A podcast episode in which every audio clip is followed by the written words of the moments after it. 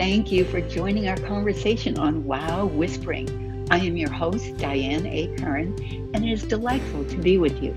Wow is spontaneous, open, expressive. Whispering is intimate, still, receptive.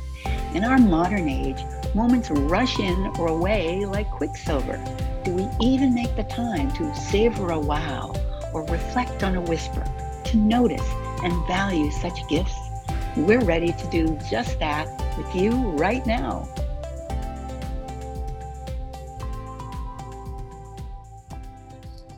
I am so excited to be with everyone this morning, and it's morning here in Los Angeles, so uh, early to bed, early to rise to be with you today. I have a wonderful guest with me today. I'm going to share a little bit about her background, and right now I would like to invite Britt Shefflin to say hello. How are you this morning, Britt? Good morning, Diane. It's so wonderful to be here with you. So, I want to begin with Britt's background. As a small child, she would delve so deeply into her fantasy land, which indeed is the world of self hypnosis, that she would be fully immersed in whole worlds that were rich and wonderful layers to add to her daily growing experience of life. It was these journeys where she first discovered that imagination was a powerful tool not only for entertainment and enjoyment, but for creating desired change. And in her young adulthood, Britt made those far fetched childhood fantasies become a reality. How? Well, she moved to Alaska, and there she discovered about homesteading, permaculture, traveling the world, tree houses, and dance performance. Well, boy, she really sampled life, I must say, a real natural adventurer. Britt's performance career landed her very far from Alaska in, into Las Vegas, where she briefly worked in a hypnosis show and became really fascinated with how powerful hypnosis can be. Then, after moving to Los Angeles to continue performing and teaching dance, Britt developed a successful career as a private chef and a burgeoning filmmaker. Shortly thereafter, Britt met her wonderful partner, the future father of their child, and she decided to use her self hypnosis skills for her own labor and delivery. So it resulted in a very peaceful and incredibly comfortable childbirth that inspired her to study hypnosis in a professional capacity. So in 2017, Britt went through the excellent internship program at HMI right here in Tarzana, California. Since then, she's become a master hypnotist, a certified hypnotherapist, and a member of the Hypnosis Association of America and the Hypnotherapist Union, Local 472. Boy, when you jump in, Brett, you really jump in. I love this. And she continues her lifelong studies of hypnosis through continuing education programs, earning supplemental certifications, as well as by sharing her knowledge with others through workshops and presentations. I am so appreciative of this really strong commitment to learning, discovery, all of which came out of your direct experience. So I wanted to ask you when you were a child and you were in this world of what what you now know of in terms self hypnosis what did that feel like to you? How might somebody recognize they're in the space of self hypnosis that is such an excellent question. So by definition hypnosis feels really really good when you're in it. So it's a very pleasurable experience um, and it's daydreaming. It's letting your mind drift and wander off into a very pleasant space. And that can look so different for everyone, and everybody experiences it in their own unique way. But generally, it should feel very good. And so, for some people, I'm I'm speculating here, and, and tell me if I'm going off in a direction that makes sense. For somebody who may be highly visual, might they have some inner visions that would start to show up in that world? Yes, absolutely. So some people are more visual, some people are more auditory, some people are very kinesthetic. That really feeds into how everyone experiences hypnosis uniquely. Some people can't see pictures in their mind at all. And so they really, you focus on just getting a sense of what that would be like or feeling or creating other sensations. And then other people, as you mentioned, are very, very rich and vivid with their visuals. So yeah. And and I'm intrigued that you talked about auditory and kinesthetic. So you might perhaps hear a few words floating by and, and just got a sense of like a message that you would either read in the book or you might hear it. Might that occur? Might you have that sense of that inner voice? Sure. Yeah, it it can certainly be experienced that way. Some people just experience it more as like getting a sense of than actually hearing. And of course, you being a dancer and someone who's taught dance, you're very kinesthetic. And I find that uh, I have a, I have a dear friend and someone I've known for a long time who's very kinesthetic, and when she wants to explain things to me, she will oftentimes literally be moving around the room in different positions to express the, the physicality of the inspiration that's coming to her. Does that does that resonate for you? Yeah, it does. I think I might be a little bit more subdued than that, but I absolutely can connect with that.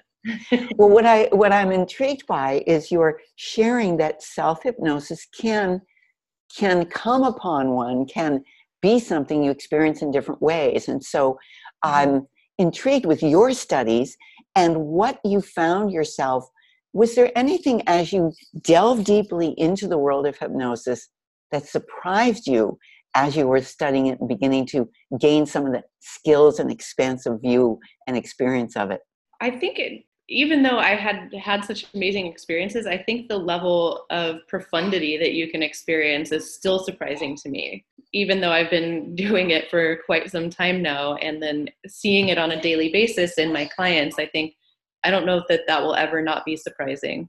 You know, you would think just going into a simple meditative state and speaking to yourself or having somebody speak to you in a certain way it sounds pretty normal and day to day, but it's just amazing to me how profound those experiences can really be. You've brought something else up because there's a difference between self hypnosis and hypnosis where you're being guided by someone like yourself. Mm-hmm. And in the experience of hypnosis, that you are guiding someone through uh, perhaps even something that they've identified. And I want to share with our listeners that you have some particular specializations, and among them, you mention uh, mentioned to me that you specialize in weight loss, mm-hmm. sports performance. I love this joyous labor and childbirth, vocational creativity, and releasing fears and phobias and more. So, do you find that m- mostly, or just sometimes, when people come to you, they have a particular need in mind that they really would like support with? Almost always, yes. Although I do occasionally get somebody who is not at all sure what they want or what direction they go. And then we use hypnosis to kind of untangle everything and pull out of their subconscious what needs to be dealt with. Um, and then, you know, once the picture becomes really clear, then it's easy for them to move forward. That makes sense because sometimes, probably one of the things is this feeling of something there's something in the back of my mind, there's something in the back of myself that wants to be released or wants to be addressed. Might it be that someone who's not quite sure what it is that they want to focus on, you might say, well, there's something I'd like to, I'm not sure what that was that you just did. Was it, was that? It's my daughter playing with the keys. I'm going to move them. Tala, hey, sweetheart, can you look at me for a second? Come here. Can you come over here? I want you to say to see my friend Diane. She's great. Oh, this is wonderful. So Britt's lovely daughter is going to join us for a second. Hi. So this is Good Paula. morning. So your noises in the background, that's what's going on. Wonderful. Well, I know that sometimes in the morning we have our quiet self on. So she said hello with her eyes, and now she'll kind of wander in and out. I think that's wonderful. So we'll have perky child energy in the background of our conversation today. How great is that? The process of being a little kiddo. And funny that we started out talking about you tapping mm-hmm. into self hypnosis when you were very young, and here's your lovely young daughter.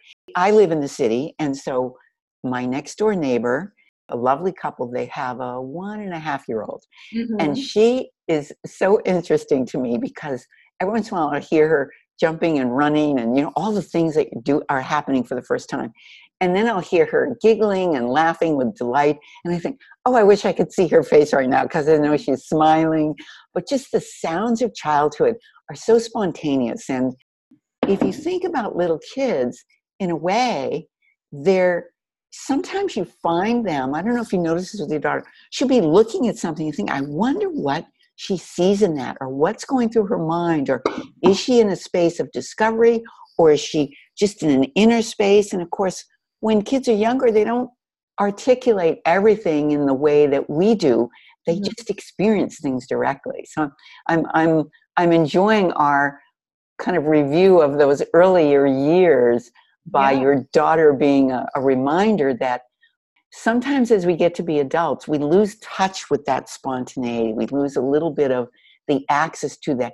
Do you find that hypnosis brings that sense of interest in discovery forward for people at all? Yeah, that was really perceptive that you brought that up because hypnosis is actually it's a learning state. We have what's called the critical filter which kind of keeps stuff from just bombarding us, but when we're children from about 0 to 8, we're in hypnosis almost all the time. We haven't developed our frontal lobe and we don't have the, you know, the clear decision making, willpower, logic, and all of those skills that come with uh, the more conscious mind.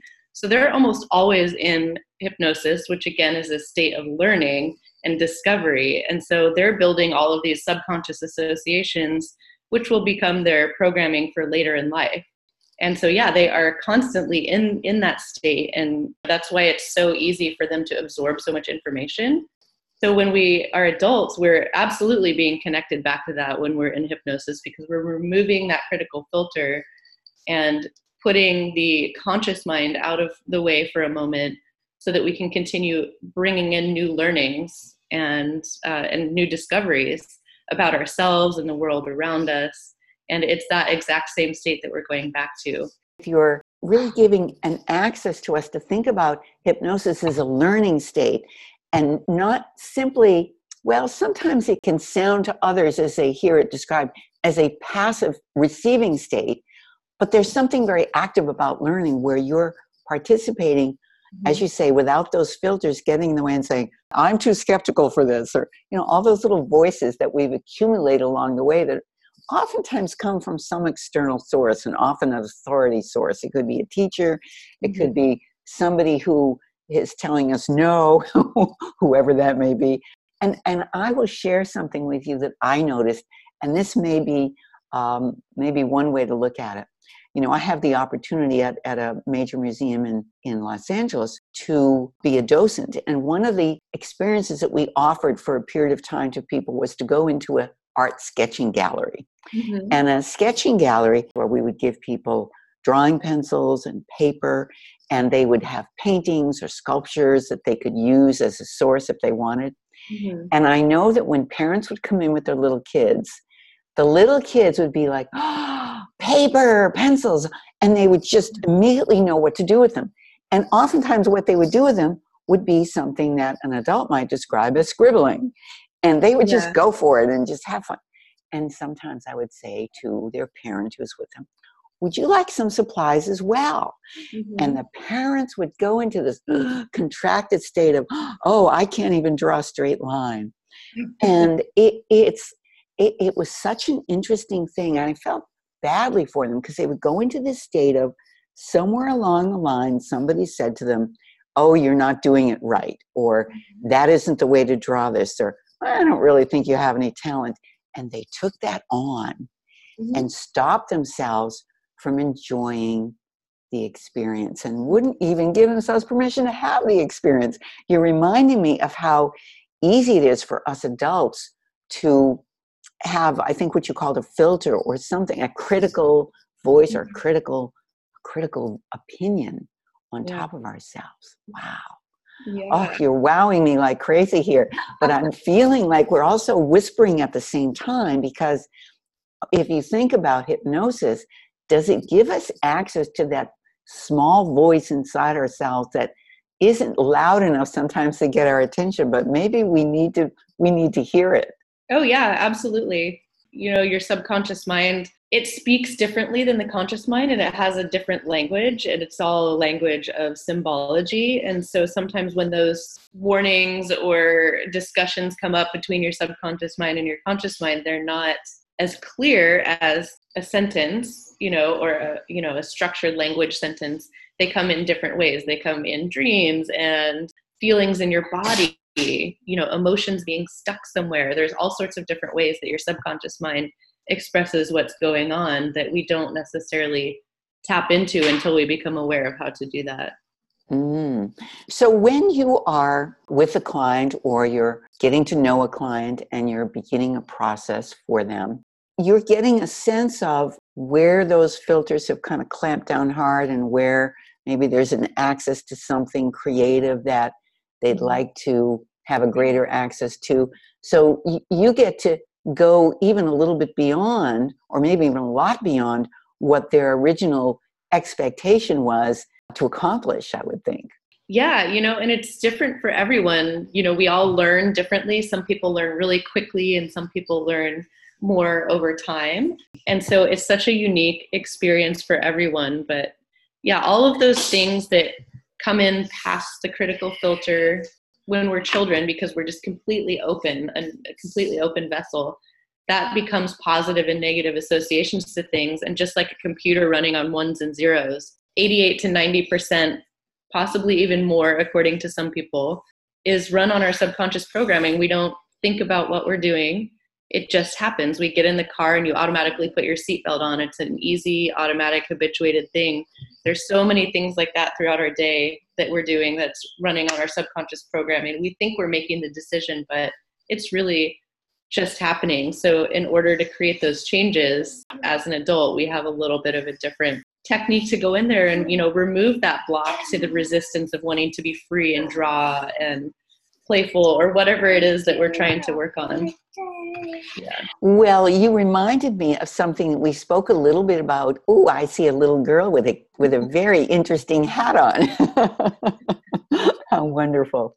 You reminded me of something that we spoke about when we were talking about getting together for today's conversation in which you said something I hadn't thought about before. We both live in the LA area and we know there's lots of people driving around in cars. And you said that beyond something that many people think of when they think, well, gosh, I need some hypnosis support for my fear of flying, you said that in Los Angeles, there's many people have a fear of freeway driving.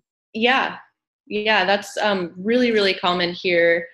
You know, oftentimes fears and phobias happen when somebody has a blood sugar drop. So imagine that you're going down the freeway on your way to work, you were in a hurry and you took care of everyone else, but you forgot to take care of yourself.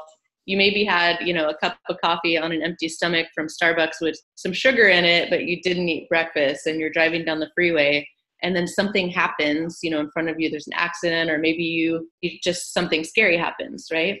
Yeah. So when you have a blood sugar drop, that critical filter is open, and so you're just taking in all this information. You're in a learning state. So you have that one scary accident, your subconscious mind latches onto that and says, Wow, that was really scary. This is a dangerous activity. We should be more careful. And then every time you drive after that, and you see something happen, which, as you know, in LA is pretty common with the crazy driving. So, yeah, and so many cars. What are the percentages? They're pretty high. You're going to see something that's like not quite right.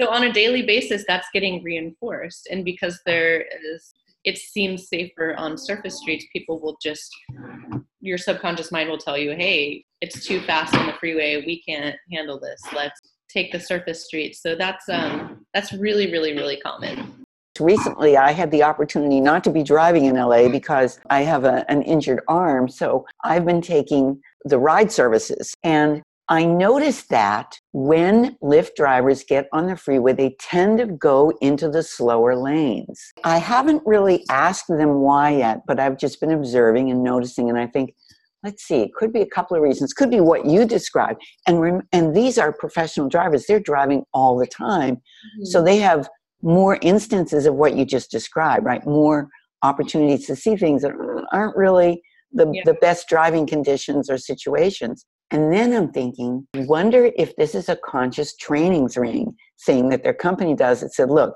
you've got riders in the passenger seat who are already they're not controlling the vehicle you are mm-hmm. you better drive a little bit more carefully and slowly so that they feel safe and protected by you their champion in, in the driver's seat. I wonder about that. I don't know the answer. I'd love to find out. Have you come yeah. across any Any anything on that score in terms of people who drive other people? Do they deal with the fear of driving too, or the fear of freeway driving? That's um that's an excellent question. I have not come across that or explored that, but I would be willing to bet if it was getting to the point of a, a phobia that they wouldn't be driving anymore. Yeah. Yeah. That makes sense. It's debilitating, you know, it's it's not just to like, oh, I'm uncomfortable. It's like I can't function. So other stronger emotions tend to be associated with that, and then it's like I, I don't like the people say, I can't. I have a fear of flying, therefore I'm not getting on an airplane. Mm-hmm. Or I have to Wow. take a lot of drugs to get on the airplane, you know, Yeah. and then that stops working after a while. I think oftentimes for a person who maybe is a go go go in life and they've got something that's that's not allowing them to go go go, they may not know what to think about it. They just maybe go into avoidance. It sounds like to to make sure they don't have that experience. So when you work with people who are overcoming that fear or some other fear that is and I think the word you used was debilitating. It really gets in the way to the point where it could become a phobia.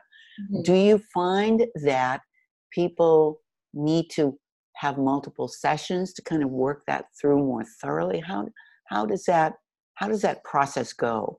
Sure. Well, so there's two things. Fears and phobias are actually two different things. Ah. Um, A fear is rational, and a phobia has gotten to the point that it has taken over your life and it's completely out of control, and it may not have a rational source. Um, you may not even know where it came from because it's all occurring in your subconscious mind. It just starts with that one association that may be an event you don't even remember. So, just to differentiate those two. And then generally, it's one of the easiest things to take care of. And it's amazing because somebody walks in your office, one person, and then out another person one to three sessions later. Generally, it's one to three for most people with phobias, although people who've had them for their entire lives can sometimes take a little bit longer. It's different for everyone, just depending on how your subconscious mind learns. But generally, I mean, it's really the, one of the easiest things to take care of. I'm intrigued with what might cause it to be easy. Is it because it's so defined and specific? Why is it so easy? Yeah.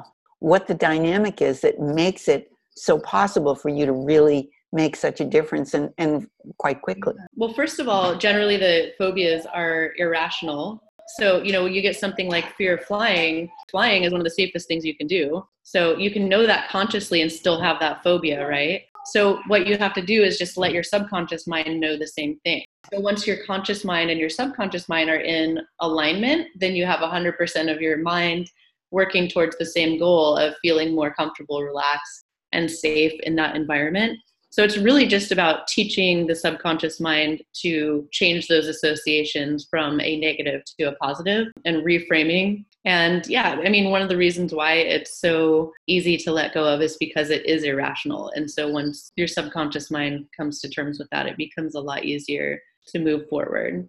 What a great way of describing that and really explaining it in a way that feels right. And yet it's a reminder of how often our conscious mind and our subconscious mind may be going in two different directions that we don't recognize because we think, well, today I'm doing my conscious mind. Oh, now I'm relaxing. I'll do my unconscious or subconscious mind.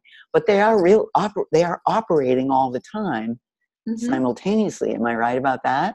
Absolutely. Yeah. And they work together all the time in ways that you might not even think of. Like picking out a dress for the day might be a conscious decision, but how you put it on is going to be your subconscious programming. Do you Ah. put your right arm in first or do you put your head through first? Like what, you know, the, every little thing that you do like that is all built around your subconscious programming. And it's wonderful that we have that because it frees up our, our conscious mind to do the greater problem solving things that humans do so amazingly.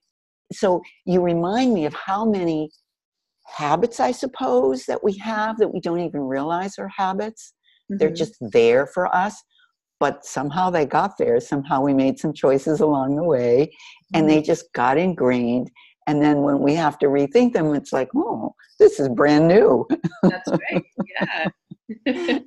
so I wanted to also share something that you shared about a whisper.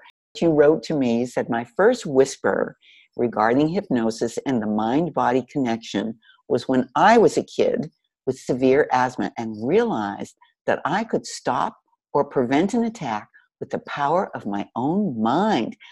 Can you share a little bit more about that with us? I think the reason why I discovered it was because I hated taking the medicine so much, and I just really wanted anything other than that to be able to help me. Mm. Um, and then I'm I'm sure at some point an adult told me that panicking makes it worse. And when you have an asthma attack, it's like drowning on on dry land. You can't breathe. You're not getting oxygen, so it's a panic-inducing feeling. But at the same time, if you can relax, your airways are able to open up again. And if you can just relax enough to function on the amount of oxygen that's available to you in that moment, then it can start to open up again. And, you know, I don't want to say that that would be the experience for everyone with asthma, but that's how it worked for me. And so by being able to have the opposite reaction instead of fear and panic to just calm and relaxed, it was literally that simple of just being able to close my eyes, rest a moment, allow the air to come into my lungs, however much that was. And the more I allowed that, the more air could get in, and then I would be able to stop or prevent the attack from going any further. That is extraordinary. And I get a sense of being able to follow what your experience was by the way you described it.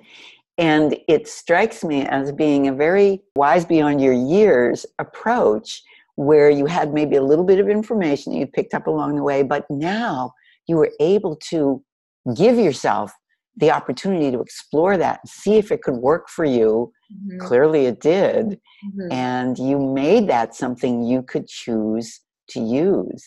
Mm-hmm. Wow. Yeah. I still so, use it. I don't have asthma anymore, but I use that same technique for all sorts of things in my daily life. It makes sense. And it I can see how it would be something you could apply to other experiences as well. It's, it has, has other applications. So let's move into the world of wow for just a second.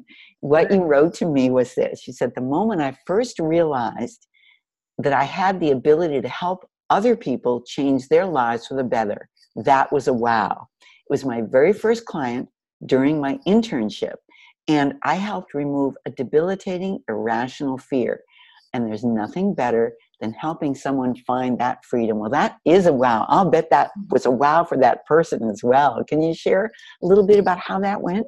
Yes. And in fact, she has allowed me to share the story on other platforms too. So I'm really happy to be able to share this because her story is absolutely amazing. So she was not able to go on elevators. And so she found herself avoiding going out to dinner where it might be like up on a rooftop or experiencing things with her friends and family and then you go somewhere in a hotel, then having to take the stairs up 20 flights. And ah. she was doing that, coming home with all the groceries and having to unload the car and then hoof it up however many flights of stairs with that whole load. And it was just getting to a point where it wasn't an inconvenience, it was really debilitating. There were some other things that were in there, like fear of flying, but it was lesser. So we kind of just tackled one thing at a time. And it was a, an amazing process and such a wonderful thing to be able to experience my first time and seeing how powerful it was to be able to see one person walk in, not even be able to come into the building on the elevator, and mm-hmm. having to unlock the stairwell for this person, and then her being able to ride the elevator with me one day. And it was just the most exciting and thrilling thing. That is a wow. And I'll bet that was a wow for her, something she hadn't expected to be able to do ever again. Yeah, I, I think she was kind of at her the end of her rope and just so ready to be able to function again. So it was a really lovely day. And how great that she was able to bring the level of trust she needed to to offer you so that you could support her and you could really communicate directly with her uh, yeah. through your process. Yeah, I mean, trust is everything. It's absolutely the most important thing between the hypnotherapist and the client. And then once you have that, there's so much powerful change that can be made. But it's really a participatory process. A lot of people think I hypnotize you, which is not at all how it works. Um, it's a very participatory process, and you have to have that trust and that ability to open up and work together on whatever challenge is there. Well, that makes sense because now you have the power of two people's energy working together, coordinating. One may be guiding the other. In other words, you're guiding them to some new uh, perceptions, some new discoveries, some new feelings, or in, in, an inner sense. And yet, at a certain point, you can feel you can probably feel the difference in them because mm-hmm. you're so perceptive and you're so tuned into this subtle realm, if you will. Yeah. Um, that must be really an extraordinary experience to have that right off the bat with your very first client during your internship. Boy, did you choose the right profession. yes, I really did. It was it was very serendipitous the whole way through. And your background, it's so diverse and so varied. I thought, well, this is really a Renaissance woman because you have not only the cultural elements and the idea of cooking and permaculture and the idea of how we sustain and feed ourselves on a really powerful level, but also the adventure of moving to these places that were so widely different from Alaska to Las Vegas to Los Angeles. Oh my gosh. And where did you start out from? Where did you begin your journey from? So I grew out in rural Oregon, outside of Eugene in the Willamette Valley. Yeah, I spent most of my years there until in my late teens moved to Alaska and then I was there until my mid to late 20s. And then, um, yeah. Not having been to Alaska myself, I've got to ask the question what was your experience of the extremes of day and night and light and dark that happened there? What, what, what did you notice about that as you experienced it, this change of seasons for the first time? Mm-hmm. That's a great question. so, I mean, it is two completely different worlds in in summer and winter.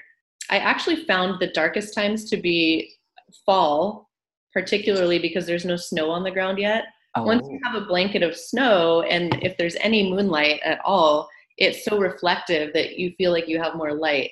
If you were lucky enough, like I was, to be able to go out during the few hours of daylight during the day, you almost didn't notice it because as long as you were experiencing as much daylight as you would during the summer when you're working, you know, and you can't get outside, then it really, I really didn't notice that much difference in terms of it feeling like it was dark all of the time. Mm-hmm. But in the summer, when it was light all of the time, it is such a magical, magical experience. When the darkness starts to come back and you start to get northern lights in August and you see the stars coming back, it's just such an amazing, transformative experience. It never gets boring there because the daylight's changing by five, six minutes a day. Oh my gosh, that is really a quick su- succession. It's much subtler and slower down here in good old Los Angeles, where we're on one edge of the time zone. So I noticed when I moved, I, I lived for a short period of time in San Francisco, and then I mm-hmm. moved down to LA. And the difference in the amount of light per day was, mm-hmm. it felt like an hour's difference because we're on the two different edges of the time zone. Yeah. And I was really uh, aware of that, how much less light there is in LA. Once you know, once I got used to it, it's like, well, this is how much light there is. But you really saw it. You really were into it. I love the way you were talking about the magic of seeing the stars come in and the northern lights and all of that. So you got you got the extremes.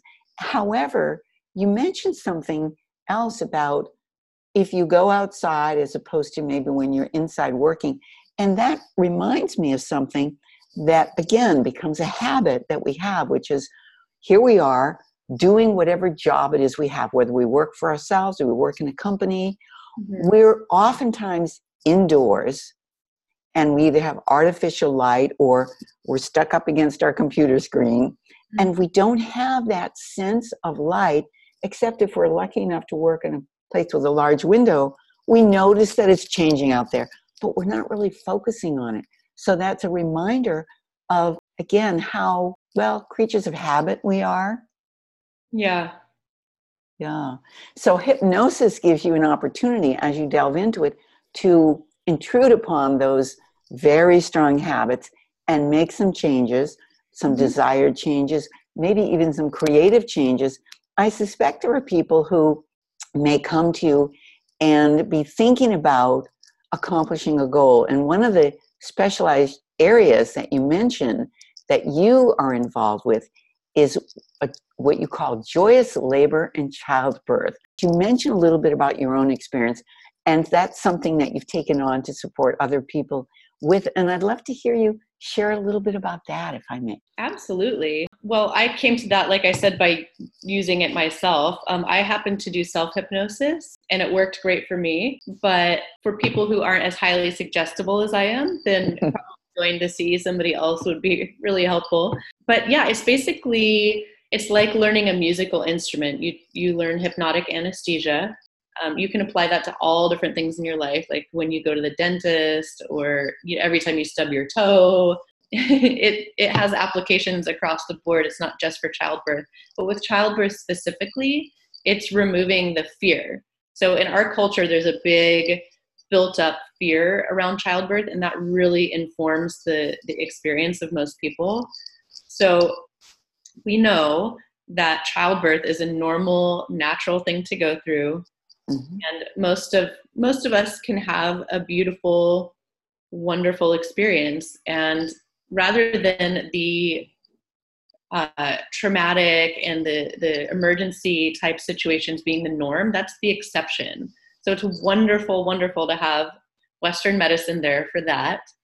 But normally it's just, you know, a, a human and normal, natural experience that we can all go through. So in cultures where there's less fear around childbirth, there's less pain because pain and fear really translate into each other. So the first thing you do is remove the irrational fears about it and then you have less pain to begin with right there without doing anything else. And then the hypnotic anesthesia allows you to have a lot more control over your body. And just like a musical instrument or learning a new language the more you practice it the better you get at it so the people who practice it every day tend to have uh, a much better outcome a much richer experience. But you're awake and aware and conscious the whole time. And then you can also combine it with with western medicine anesthesia as well. So it's perfectly okay to use hypnotic anesthesia and then get an epidural and be much more comfortable as the needle is going in and then just allowing all of that to happen and then in addition to that you're connecting your subconscious mind more to your body so when you imagine things happening we know that it causes physiological changes in your body so being able to imagine your cervix opening is going to help it open more than holding on tight and being like, I'm afraid. Being able to connect calmly with your body and say, it's time for the cervix to open and imagine it opening, opening. And it's the same thing with healing bones. If we put our attention on healing bones, the body gets a signal to go do that. There's another very powerful form of maybe external hypnosis out there, and that's movies and television. Yes. And what happens is when people see birth on movies and television, what do they see? All the mm-hmm. traumatic instances of it. Because mm-hmm. if they're watching a drama, they're watching some, you know, incredibly scary version of this. If they're watching a comedy, they're watching people scream and freak out and yell and, you know, behave all weird for a laugh. Mm-hmm. But both of those are traumatic uh, imprints. Yeah. And there it is. And we all watch a lot of television and movies. I mean, whether even for people who don't even watch television, now they watch on their computer. We have these cultural imprints, and it sounds like that plants some of these irrational and kind of strange ideas that aren't really connected to reality. They're connected to some interpretation or some fantastical dramatization. Mm-hmm. oh my yeah. gosh. Well, yeah. we're going to take a short break and then I want to come back and I want to tell you a couple of things as soon as we come back about how you can reach Britt Sheflin. Thank you for being with us on Wow Whispering. In each episode, we present a public service announcement that highlights resources that are committed to uplifting our quality of life. Look for the episode show notes, which have links to learn more. Today, we're pleased to feature a magnificent combination of something you might not expect brain, arts, and productions. Well, that's actually the name of their group. It's brainartsproductions.org. And what they're about is building financial literacy through the creative arts. They provide unique residencies and curriculum designed to reach your community because financial literacy has never been more crucial and isn't always easy to, to obtain. You got to start early in life. And what these folks know is as experienced educators and curriculum developers, they take pride in making experiential, cutting edge programs that can be completely facilitated by brain arts professional educators or designed for your team to expertly deliver. So you've got your choice. Check out who they work with across the country and reach out to start a conversation about how they can make something just for you. They've got offices in Chicago and they consult everywhere. And who do they consult with? Well, banks and financial institutions, credit unions, financial service providers to develop unique and innovative programs to help their customers develop strong skills and gain knowledge about topics ranging from savings accounts to credit scores to mutual funds and beyond. These programs can be completely facilitated by brain arts or be out of the box for your staff to easily implement it. They also work with museums and exhibits, whether it's designing an entirely new event or creating a passive program to enhance patrons' experience of a current exhibit, they use inquiry based learning and their own brand of immersive learning to create an unforgettable experience. And they absolutely work first and foremost with schools to design programs to fit schools' very specific needs, whether in school or after school, one time or ongoing. Their approach to learning is always a fun, exciting experience that students remember forever. And that's exactly what we want. Oh my gosh, thank you so much. So we are back with Britt Sheflin and having a wonderful conversation. I feel like I'm uh, there's so many things that I want to talk about, but we're gonna um, we're gonna give you a chance to share a little bit about something that you wrote to me, and I thought, okay, so what does Britt want listeners to know? And Britt was kind enough to say the following. She said her personal mission is to provide channels for people of all income levels to receive the benefits of hypnotherapy, even if they can't afford one to one sessions. And so, as a result, she is creating affordable DIY, do it yourself hypnosis kits that will be tailored to each person's suggestibility type, where they receive an instructional e booklet of cognitive tools as well as hypnosis session recordings and unlimited email support during the process of change. That sounds very innovative. Now, is that something that is currently on your website or it will be something that you're bringing forward soon in the near future? Because I'm sure there are a lot of people be very intrigued by this. Yes, I have. I believe the childbirth is up and Fear of Flying is about to be up. And I can take requests for anything. So if somebody has a fear of spiders or driving on the freeway or they want to stop smoking, whatever it is, I can create a new kit. And then that kit is available to them forever. And they have the unlimited support and direction to you know for how to use everything most effectively. That is such a creative solution and a way to bring your work to even more people. And so for those people who want to know how do I get in touch with Britt, couple of things. First of all, I'm going to spell her name, and that's important because that connects to her website. And her name is spelled, let me make sure I spell her last name correctly. And her first name is Britt, B R I T T, and her last name is Sheflin, S H E F L I N. And how you reach her is on her website, which is her name, brittsheflin.com. And her website has so many great resources and tools. She's got free resources, she's got some very attractive package deals. She lists several of her specialties, and it's a very informative but really easy to deal with, very beautiful site. So visually attractive and and approachable for people. So you definitely want to check that all out. There are also a couple of other ways that you can reach Britt. She is on social media on Facebook and Instagram. How you find her there, this is going to be pretty memorable. If you go to Facebook, you go to facebook.com and then you go to the hiking hypnotist. Mm-hmm. And you do the same thing on Instagram. How great is that? So, the hiking hypnotist. Not only does Britt really give us access to traveling through the inner realms, but she's out there traveling the outer realms as well. right. So, so that gives you even more of an understanding of in in the world of sports uh, hypnosis, those people who need support for their athletic and sports endeavors. You know those realms because you've been there, your body's been there, and you know what kinds of situations people may be dealing with there on a real one to one personal basis. So you strike me as somebody who makes sure she does a lot of things herself in life. So then you bring that added dimension to being able to support others. That's the goal. well, it looks like you're well, well, well enmeshed in the goal. So I wanted to ask you, as we've explored our conversation today, Britt, is there anything in particular that you find yourself moved to say that you'd like to share with our listeners as we kind of wind up a wonderful free ranging conversation?